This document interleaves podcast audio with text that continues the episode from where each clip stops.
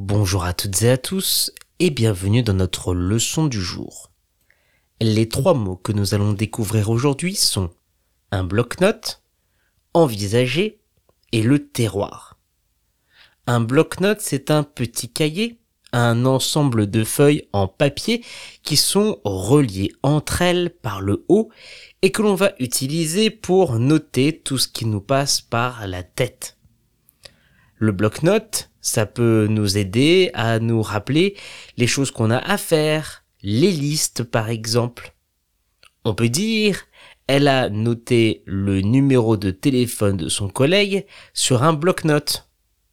Elle a noté le numéro de téléphone de son collègue sur un bloc-notes.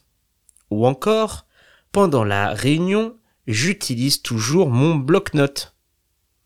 Pendant la réunion, j'utilise toujours mon bloc-notes. Envisager, c'est le verbe qu'on va utiliser pour parler du fait qu'on réfléchit, qu'on imagine la possibilité de faire une certaine action dans le futur. Envisager, c'est une réflexion qui n'est pas tout à fait terminée, qui fait encore son chemin, qui avance dans sa prise de décision. On peut dire ils envisagent de déménager à l'étranger l'année prochaine.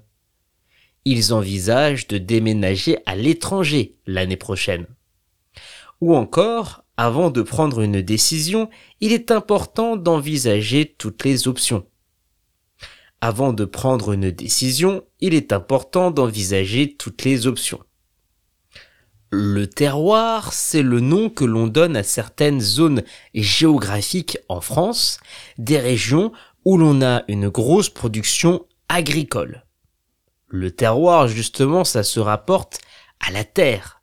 C'est là où il y a les élevages d'animaux, les champs qui permettent la culture des aliments qu'on va retrouver dans nos assiettes. On peut dire, les meilleurs fromages sont issus des terroirs les meilleurs fromages sont issus des terroirs. Ou encore, les spécialistes de vin sont capables de reconnaître le terroir d'origine. Les spécialistes de vin sont capables de reconnaître le terroir d'origine.